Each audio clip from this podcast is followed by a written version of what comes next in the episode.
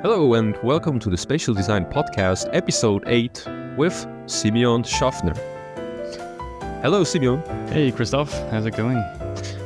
Good, good, good. Simeon Schaffner is a concept artist and art director at Chromatic Studio. He worked on several small projects like Uncharted, Call of Duty series, The Last of Us Part 2, as well as various indie games and TV series alike. So he has a lot, a lot, a lot of great experience, and I'm happy that tomorrow he starts giving, passing his knowledge to the spatial design sem- third semester in the Media 2 course. That's correct. Yep. Simeon, can you tell me more about what a concept artist does all day, every day? Um, that that's a good question. So, like, first of all, it's probably the way that people interact with concept art or what they know of is through the medium that it kind of portrays itself, right? So, concept mm. art is basically only seen by the public in the final product, meaning in in a video game, or in a movie, or in a book, or or TV series, or whatever it might be. But basically, concept art is, I guess, the the process of taking an idea or something that's written down or basically something that's in a different medium than what it end, than what it ends up as.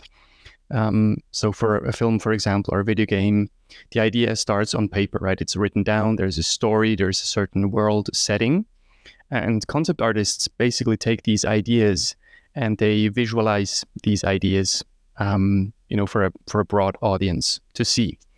Um, and usually that's done you know, through, um, I guess, creating images, creating pictures, creating images of characters, how they interact with the world around them, basically creating scenes, you know, for, for a movie or, or for a video game. And of course, stuff like set design comes into play as well. So it's a very, very broad um, job or, or you get to just design a lot of stuff, you know, for people to see. And as you know, you know, spatial spatial designers as well, like everything is designed, right? Everything you see around you is designed uh, by somebody. Mm-hmm. Otherwise, mm-hmm. you wouldn't be able to see it. You wouldn't be able to use it properly, right? So there, uh, there goes a lot of thought into everything that's, you know, in a movie or video game. And of course, concept designers. That term is really only found um, in the entertainment industry. So again, like videos, movies, uh, anything for for entertainment purposes. Okay, so when you create these visualizations, uh, that you maybe get some description from text, scripts, or maybe reference images, and you have an idea, you create this visualization, you give it back to the person that is responsible. Um, mm-hmm.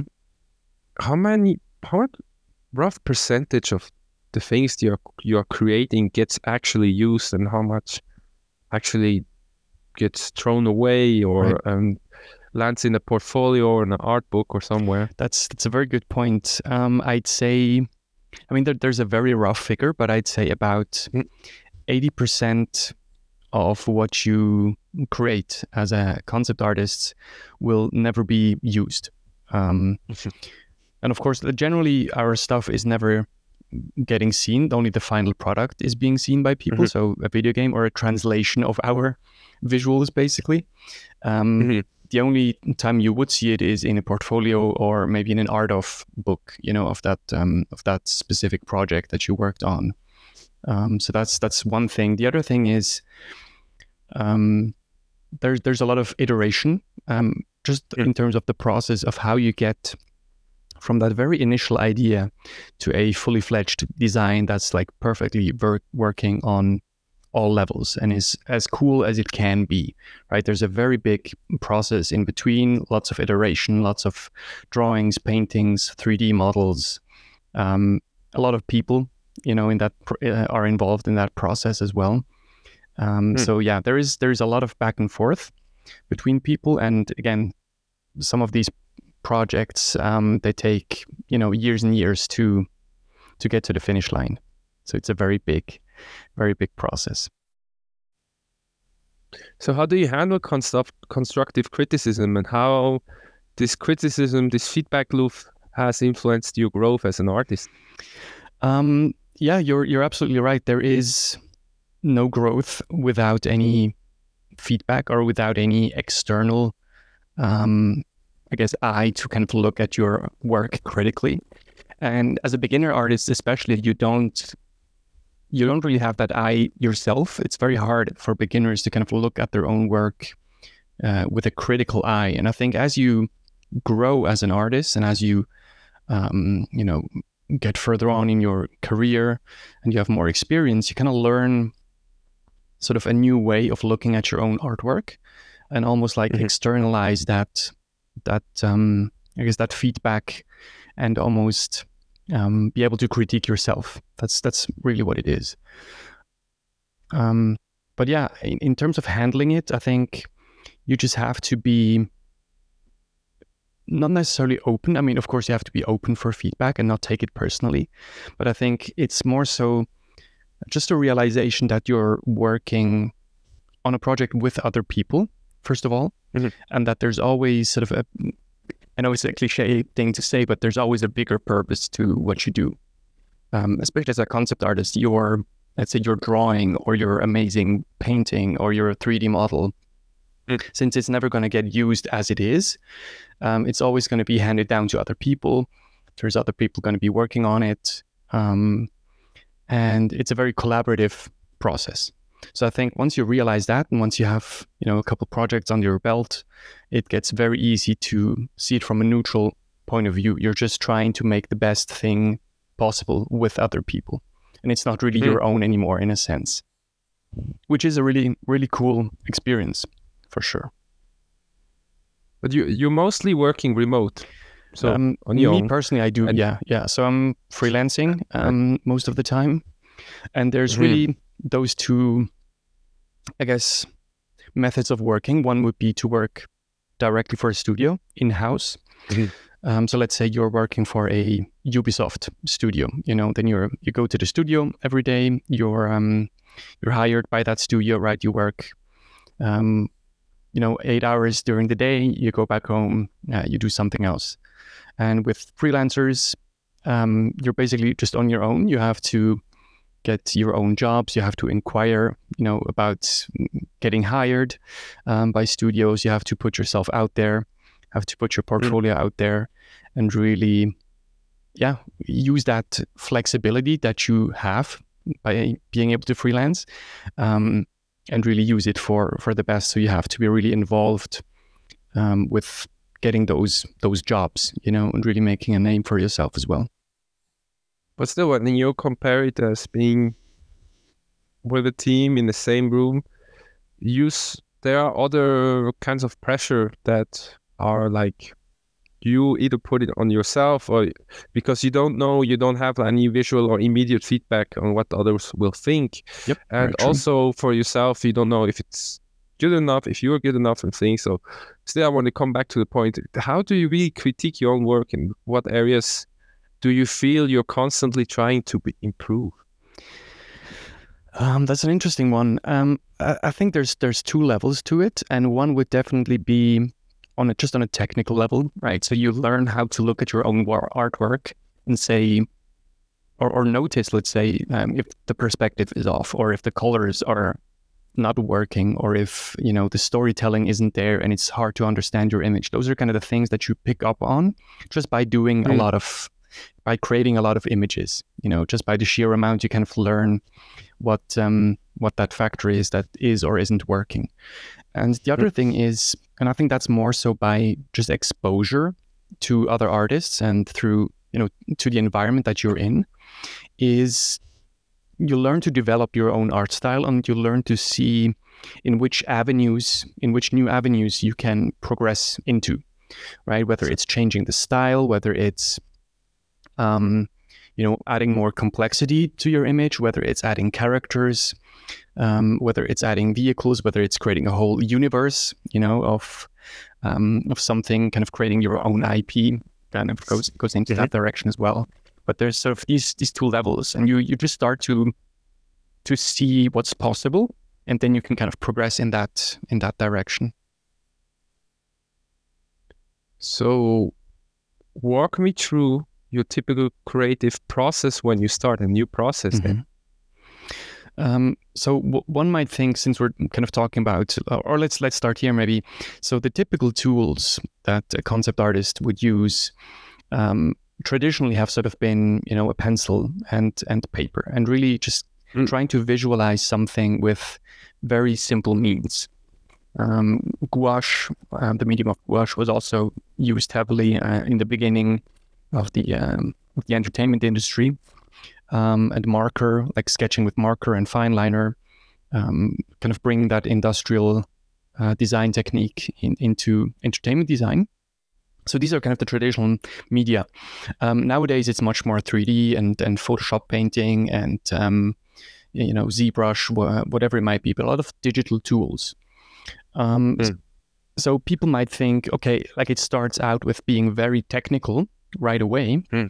um, but actually the way uh, I prefer to do things is just by writing down things, you know, by, by doing a lot of small, like very small sketches, uh, maybe even with, with, you know, pencil um, in a sketchbook or in Photoshop with a digit, um, with a digital brush.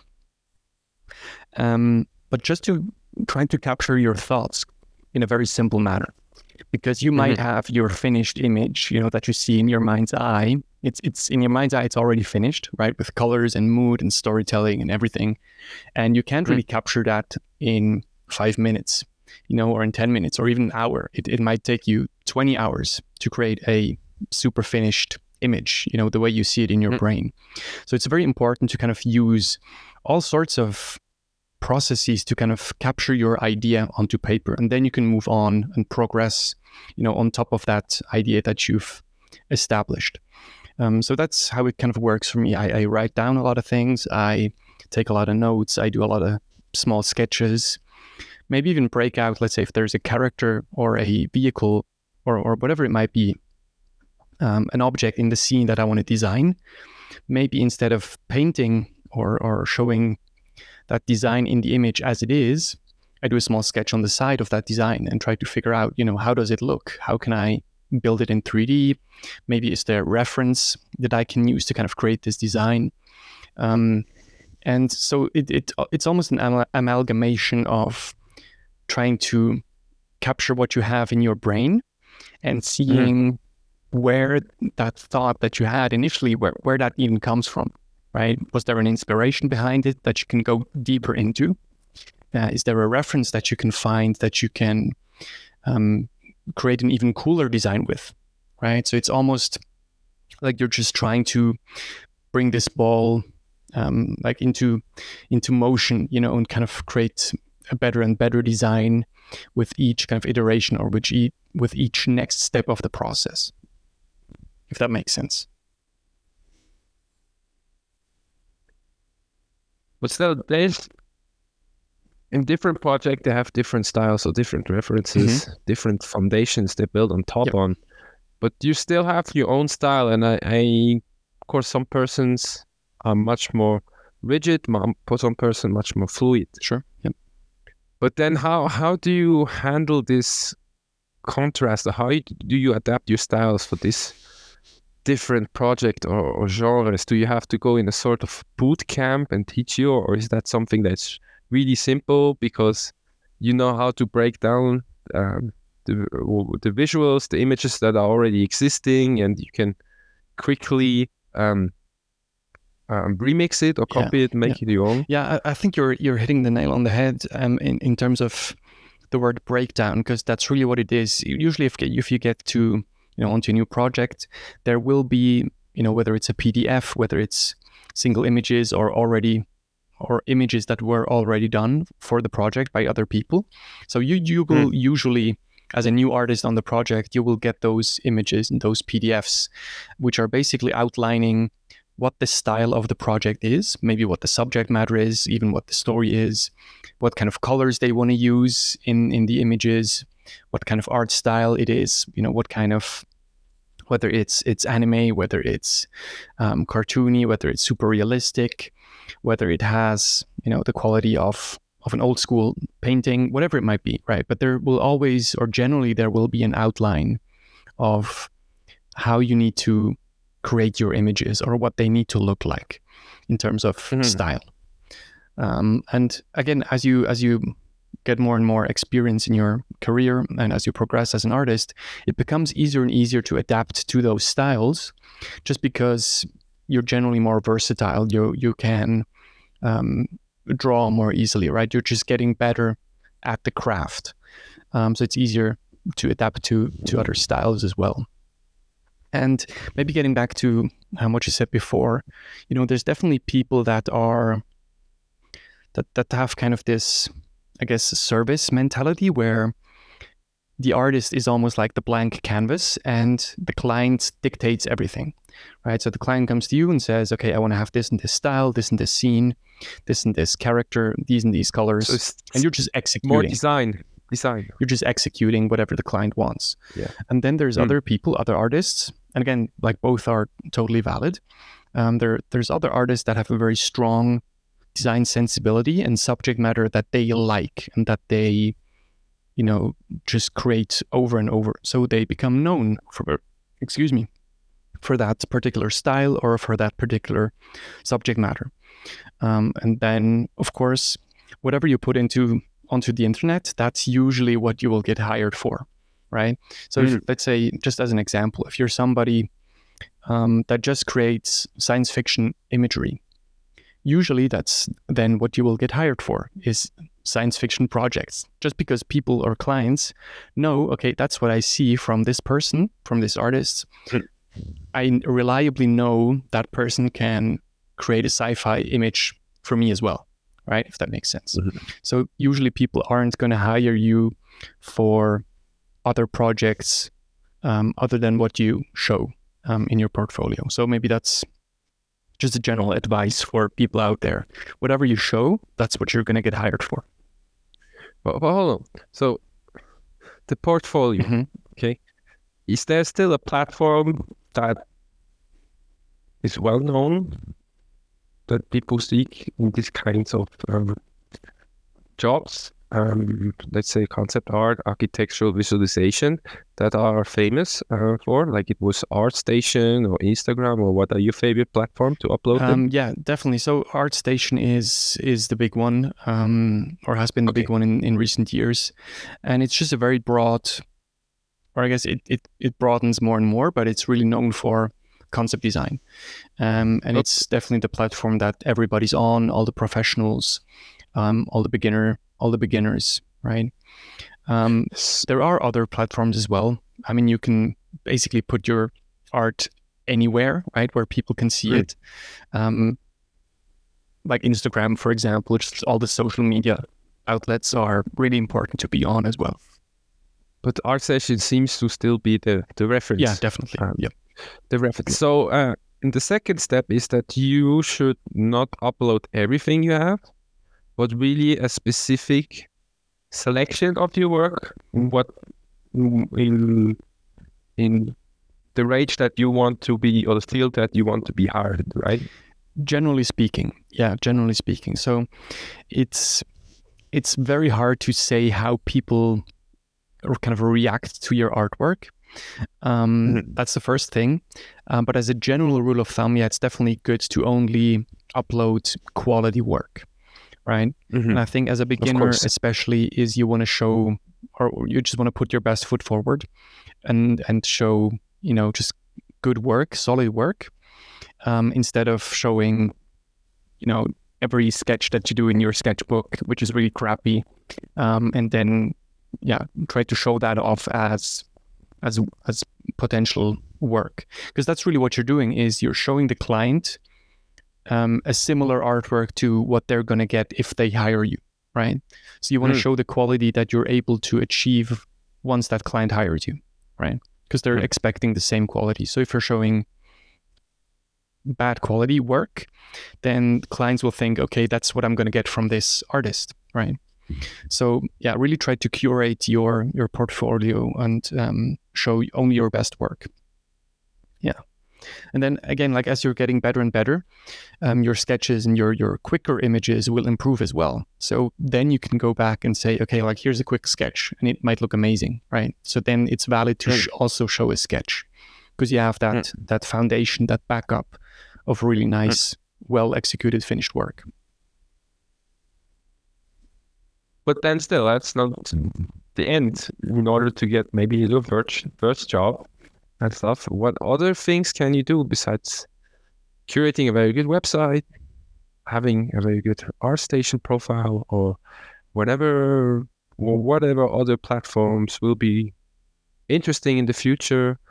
What other things can students do now in order to land their first job? Sure, sure. What kind yeah. of recommendation can you give them, sure. to them?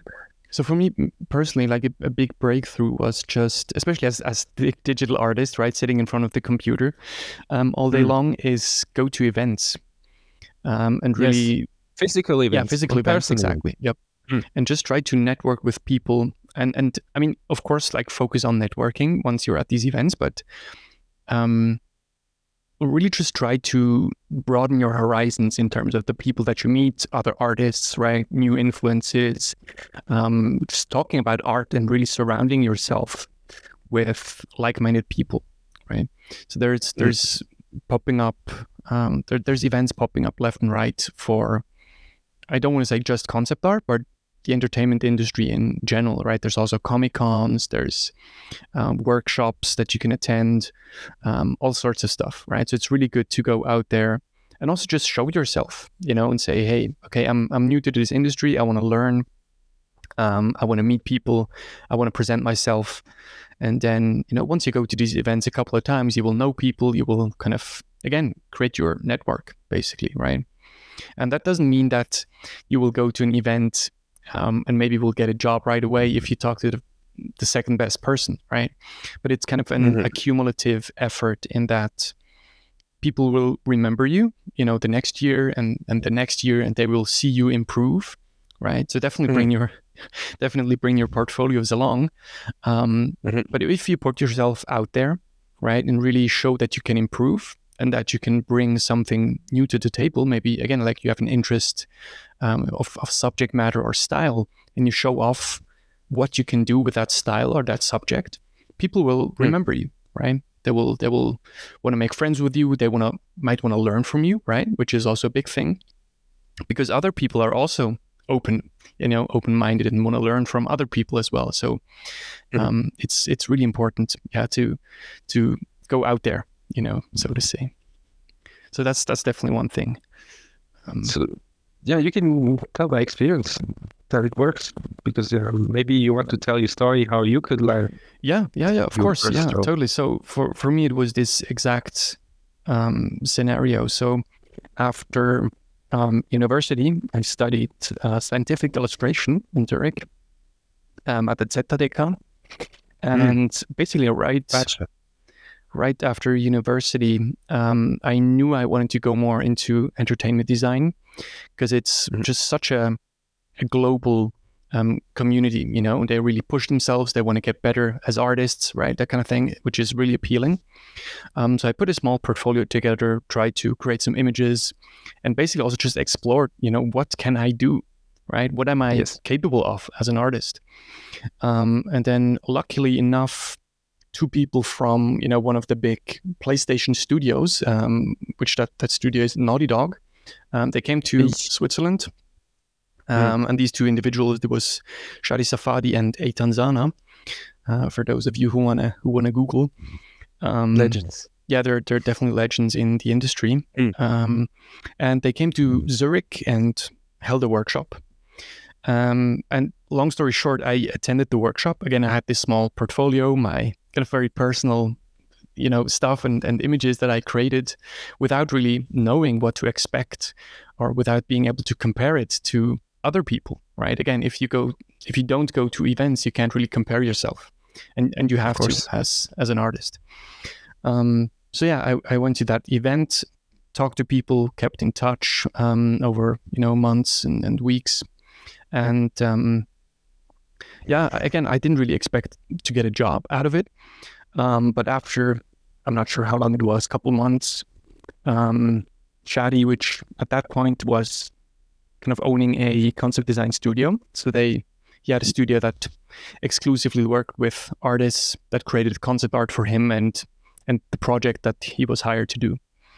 Um, so basically, at some point, he asked me, "Hey, I, I, remembered you, right? Or do you remember me from the workshop? You know, um, how things go?" And um, yeah, we just kept talking, and he just wanted to try me out. You know, if I could work for him, if I if I was capable, and that's kind of how things started. Um, yeah, to to get my career rolling from from that point onwards.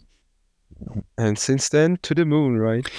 Yeah, I mean, it goes on and on, and it's um, again, I, I I did work on some really cool projects. Um, I'm not gonna lie, um, and they're they're super big projects as well, and I was really lucky to work on them. Mm-hmm.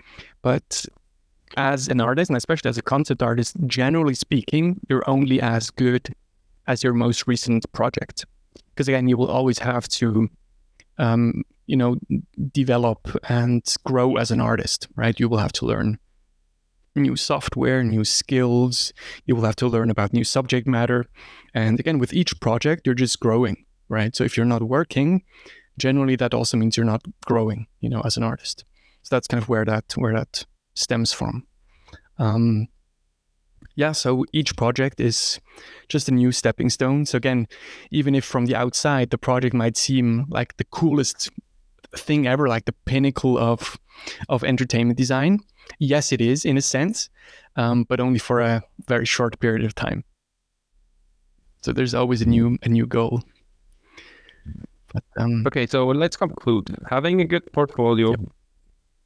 on the website, yep. on the sites that the people, clients of the future, are hanging out. Maybe use Instagram as sort of experimentation or something like iterative, yeah, or just more personal um, as well. Seeing more the process to involve people more in the process. Sure. Going out there in workshops, in events, um, having your portfolio with you, and of course talking to strangers. Um, jumping over your own shadow, yes. if you can say like that. Because I mean, people go to events to be bothers. I mean, they're not like going to events to not make new connections or stuff like that. So yeah, it's it's don't be shy. Yeah, you're, you're, but you're right. Like it's it generally comes from a very I don't want to say innocent, but from a very artistic point of view. Again, you're not sure you're there to pick up on on business and stuff, but really the motivation is to just grow as an artist and to of course to uh, again yeah surround yourself with like-minded people and before before i forget like the cool thing about events is also that a lot of them are held in um, you know abroad in in other countries right so you get to travel mm-hmm. you get to also embrace the the global community which mm-hmm. if mm. you're let's say you're i don't want to say stuck um, but if you're in switzerland for example like there is no sort of big entertainment industry. Yes, there's you know Swiss Swiss movies that are getting created, Swiss indie games, um, but it's not really comparable to the, the global big industry, right? So if you want to work in that industry, um, work on the cool projects, on the AAA big budget projects, you need to. Mm. You know, get in touch with that global community. You need to go to global events um, mm-hmm. maybe even take courses, you know, from other people in that industry that are, you know, from the US or or uh, wherever they might be, and really try to, yeah, get into the thick of it, basically. That's kind of the best way to to describe it. All right. Okay, so let's talk about the software and the tools, which seems to also be something like very fluid that can change really, really quickly. One constant is, I guess, Photoshop. And then came 3D in, and now a whole new possibility creeps in. So right now, the tools you are using, whether that you're really familiar using, I guess they also change with the project, but sure, yeah. How do you approach all this fluidity and this newness and and then with 2D and then I guess you're working also a bit with 3D and all this. Yes, yeah. Mad combinations. Yep. Um, I think overall speaking, it's probably like the more you know, the better. Uh, so the more softwares uh, you know, the better. Um, but also, or funny enough, like there's there's sort of two schools of thought, um, and me personally, I try to sort of limit myself in the amount of software I use, let's say for one image or for one project, just because it kind of clears up my mind to really think about the design um, of of that project instead of bothering with you know 10 different softwares and trying to create the perfect workflow which sometimes of mm. course that's needed. Um, but i try to just simplify things as much as possible. But yeah you're right. the things started out with pencil on paper and now they're progressing to photoshop digital painting photo manipulation um, photo bashing using photos as backgrounds. Um, and then of course using 3d using vr um, and of course like combinations of those things as well right? So you might be able to take a photoshop painting into 3d and project it onto some geometry and then you know choose a different angle um, or, or light almost like light your painting add lighting to your painting or change the color. So there is that intersection as well between 2d and 3d and like super interesting possibilities. Um, so yeah, those are always good to to use as well. It's just being a bit flexible, you know, in how you approach things. Um, then of course, yeah, VR and now the newest tool that's starting to creep in, which is um, yeah, all the AI softwares, of course. And um, so, are you using it, or are you still skeptical, or I mean, there or how how does the industry approach this new possibilities? Yeah, so the the industry is definitely um, just ha- has to figure out now how to deal with AI because the the possibilities are going to be endless the more it progresses. Um, mm. So there will be, let's say, restrictions to how studios might be able to use AI. Um, we've seen it with kind of the most recent strikes in, in the movie uh, industry. Um, mm So there will be restrictions on on big studios on how to use AI, so that they, they basically have to use it in an in an ethical way. Um, but as a, a tool, you know, as just part of a process, AI can be really interesting because it can cut out um, very tedious parts of the process. For example, the way you know uh, concept artists are using it nowadays is they're just using it to basically um, re- again replace tedious parts of the process. So if at one point you might have to sit down and just sketch or render out your image um, in in Photoshop, right? You just have to paint up whatever idea you came up with. Uh, and spend 20 hours just making it look great so people can understand what it is that's a that's just mm. a tedious process there is no design involved you just have to sit down and create the image right so that might be a, a part of the process that ai can take over you know so you show a sketch to the AI program and say, show me this as a realistic rendering, almost like you're doing with 3D, right? But that's mm-hmm. kind of the AI is is um, yeah, just uh, it's, it's just it's just way faster and it's kind of um, clearing up your brain for the more creative tasks. That's that's really what it is. So in in that mm-hmm. sense, I really really like AI because it's just going to be another tool that speeds up the process and again lets you be more creative while the AI tool um, is doing the tedious. Un- I don't want to say unnecessary because they're, they're definitely necessary. Um, but yeah, they're not very interesting for, for artists unless the art style requires, you know, a very hand drawn, hand animated kind of artistic touch, you know, then of course it's good to have the artists involved much more. Do you see also on other trends emerging in the concept art industry, or is that really the only like really big thing everybody tries to? Um, that, uh, that yeah, I mean, there is other trends, and I guess since uh, the the concept art community or just generally the design community is always on the forefront of trying out new things, trying out new processes, new tools. They always want to make everything into the new trend. That's that's almost a a, a thing in this industry. So the the current ones, I guess, in the concept art design industry is definitely using AI, um, using VR. That's still a thing. Mhm.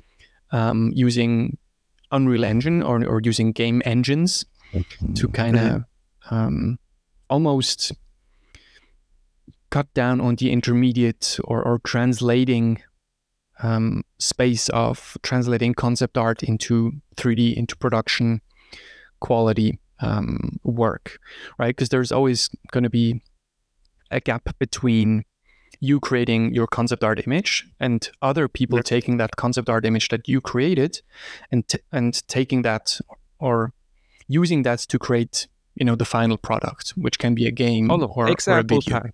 Example time. sure You worked on the Last of Us Yep. 2, and there are some scenes that you have drawn that made it into the game. Right now, Netflix makes it, makes the, I guess, the second game into season two, i guess so yeah and they are filming right now. So the chance and probability is high that some of your work will go into that. Can you say so? Do you know something about it? Can you say something about it? And Um, how, how does it make you feel? good good question. that you have like legendary actors. Sure. Yep. Yep. So if I knew anything, I couldn't I couldn't tell you about it. Um, I'm Okay. afraid. Okay. But and I don't want to and, I want to stress this going forward. Um, again, it's it's always a collaborative effort, right? Of course. Um, but there is, you know, if you have, there's there's so many different parts to a a to that process of getting something, you know, from the first idea to to the finished product. But there is, Mhm. um, it does occur that there's this one-on-one overlap, right, where something you draw or you paint or you create as an image will end up will end up one-to-one on the screen, right, or in the TV show.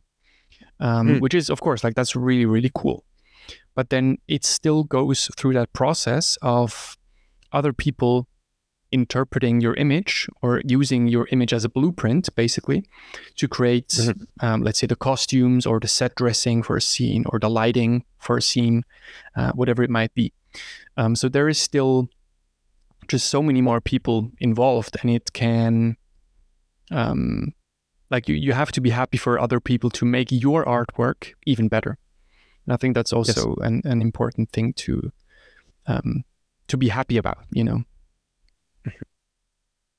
but yeah, in, in that sense, it's always like really cool to see your own designs and and uh, scenes that you worked on in, in the final product for sure. Well, see in the future, we are really excited for it. Yes. So, yeah, let's say in the future, are there specific types of projects or teams you're eager to work on in the future? Oh man, um, like many uh, many of those that I would love to work on, I probably don't know yet. Um, just because you know, once they come up and it's a new cool thing, then you kind of know if you see it right what you want to work on. But one thing that I really like, just as a as a general concept, I guess, is um, Assassin's Creed. Especially Mm. the the first ones, where you just have that intersection of of history and a really cool time period and you have the added factor of, of pleasure of wanting to explore that time period or that world um, Mm. i don't want to say like infotainment as a as a buzzword um Doku, Dokutainment infota- docutainment yeah sure um also. but yeah it's really that that just that perfect sweet spot intersection of i can explore history learn something about history and have a lot of Mhm. fun doing it um, and for me Mhm. that's just yeah that's just perfect you know So, when you, I remember some years ago, you wrote your job title as an environment concept artist. Why did you choose environment? And why, what, since when, or what are your earliest memories that you chose that space or environment is your thing that you want to design professional? um now, now it gets deep and personal huh Of Um, course. yeah so there's like first of all for for people out there there's there's so many job descriptions in the entertainment industry um, and you it's basically almost like you, you can give yourself your own title of course there's these dedicated ones that kind of people know what they mean, right? So environment concept artists, for example, we mostly create architecture, um, set dressing, anything that pertains to the space that you're navigating as a player. There's also uh-huh. character concept artists that create the characters that we see on screen, right? There's costume designers, there's vehicle designers, so many different job titles. Um, but basically, environment design was very interesting to me because I always felt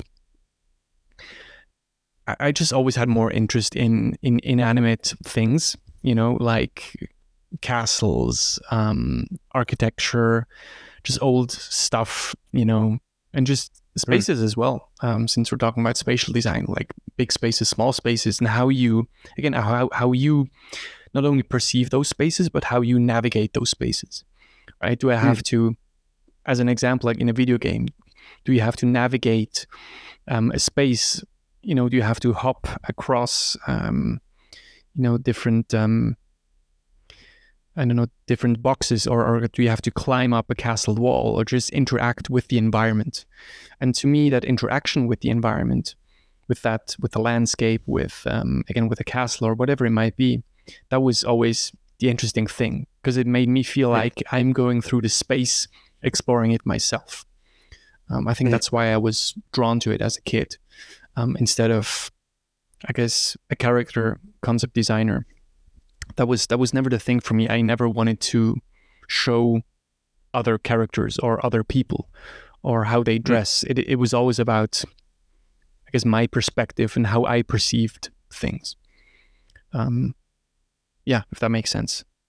So that's why I became a, an environment concept artist, or that's why I call myself an, an environment concept artist. You can you can also just call yourself a concept artist or a concept designer, um, and specific industries and specific um, projects also have specific titles, so it does get complicated. Um, but you will find your way. You know, you will you will know what to call yourself once you're once you're into the industry. Of course. Last question. Bring it on.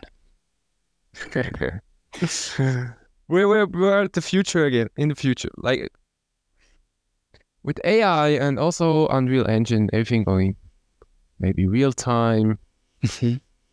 much quicker, accelerated. Yep.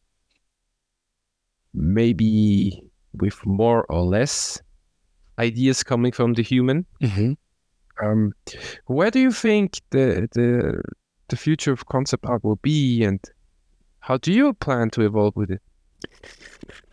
Um, so you you brought up an interesting thing, which is AI being used for design purposes, right? So you can tell the AI program to design something for you, so you don't have to do it yourself. Um, I think that's definitely going to be part of the future, um, just because the AI algorithm uh, algorithms, of course, like they can look at a reference, they can skim through all the references in the internet um, and create something new out of that, right? So they can remix very well and create a new design. But they can also just go through iterative processes much faster, right? As, as you're mm. as you're saying, um, and just come up with new things by just by accident and the sheer amount of designs they put out. There's going to be something there that's going to be cool, right? Never seen before. So in that sense, it's it is going to be useful. Um, and again, on the other hand, the tool or AI as a tool for tedious tasks is also going to take a lot of time off of you know artists' hands. So I'm sure there will be this period where a lot of people will not necessarily lose jobs, but will just have less work. Um, and then once you or once the tool gets more established and you know the people with a lot of experience in the industry will use those tools they will become very adept at it you know they will be able to use those tools much more easily right? So it's it's kind of i think a period of imbalance will be followed by a period of, of balance again where it just yeah kind of balances itself out with it becoming a tool and much more wider known uh, with people but yeah, as, as long as the AI tools evolve, I think um, it's it's going to be you know the industry is going to be unstable. Um, but as soon as it becomes kind of the norm, Well, was the industry ever stable, especially the concept art? yeah, I mean, that's that's a worthy worthy discussion. Um, I mean, with not not only the concept art industry, but the whole art business or the the That's artistry. where, where you you, can be replaced really, really fast if you're not for sure, for sure, for training, sure. evolving. and I think that's that's part of art. You know, ever ever since the beginning of of time, right? Art has always been pushing the boundaries. Art has always been about just trying to express yourself in a different way or express something in a different way, in a new way, in a better way, um, in a more specific way.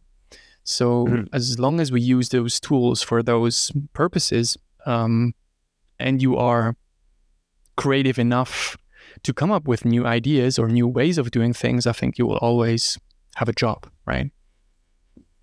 I think, um, yeah, that's that's never gonna gonna go away. And of course, I- and maybe that's a, a, a discussion for another time. But just the the fact that AI is a again, it is an artificial thing.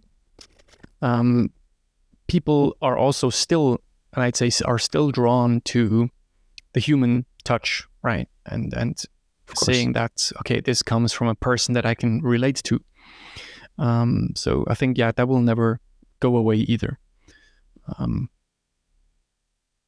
yeah, so as long and that's why a lot of people also go back to drawing and painting with pencil, and and um, you know oil painting or gouache again, just because it's so immediate, it's so direct, uh, and again Mhm. there is this human artistry behind it, you know, that is that might be flawed, but it is at least still human, you know. No, maybe, maybe some someone or something or some idea that holds the concept together.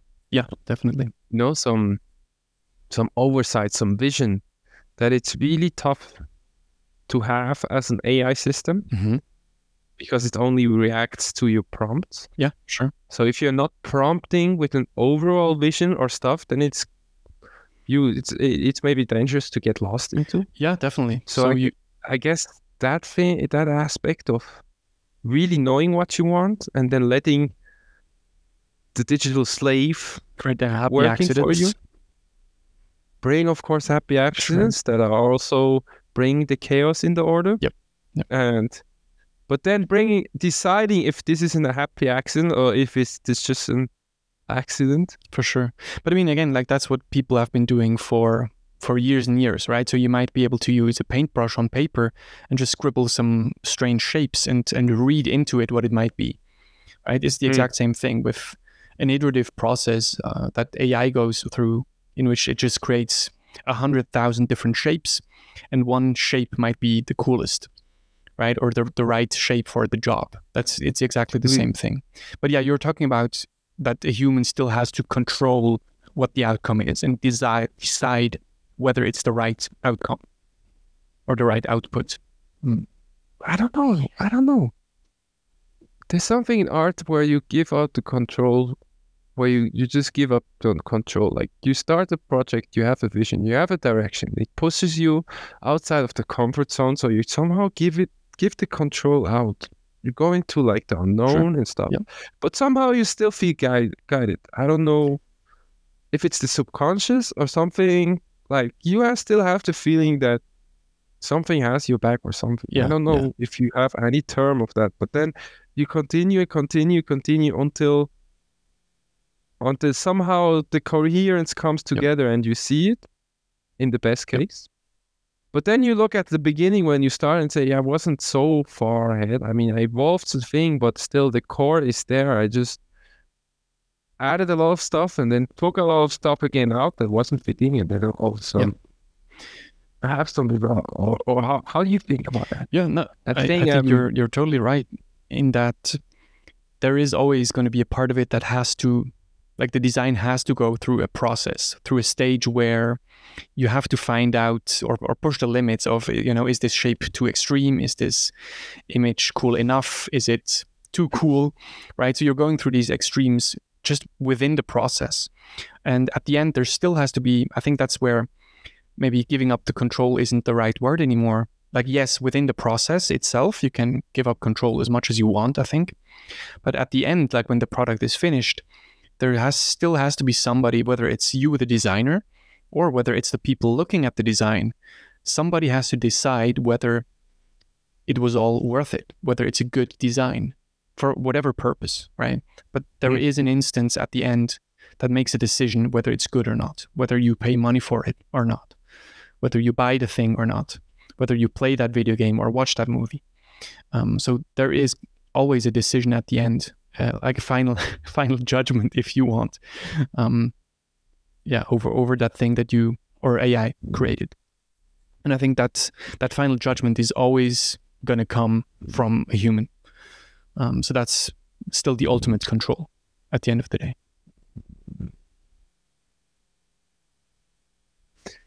So with that final judgment, we're finishing our podcast. Thank you very much. Yeah, thank you so much for having me. Appreciate All it. your time and uh, looking forward for the course tomorrow. Cool. Yeah, me See you too. very soon. Thank you. Thanks.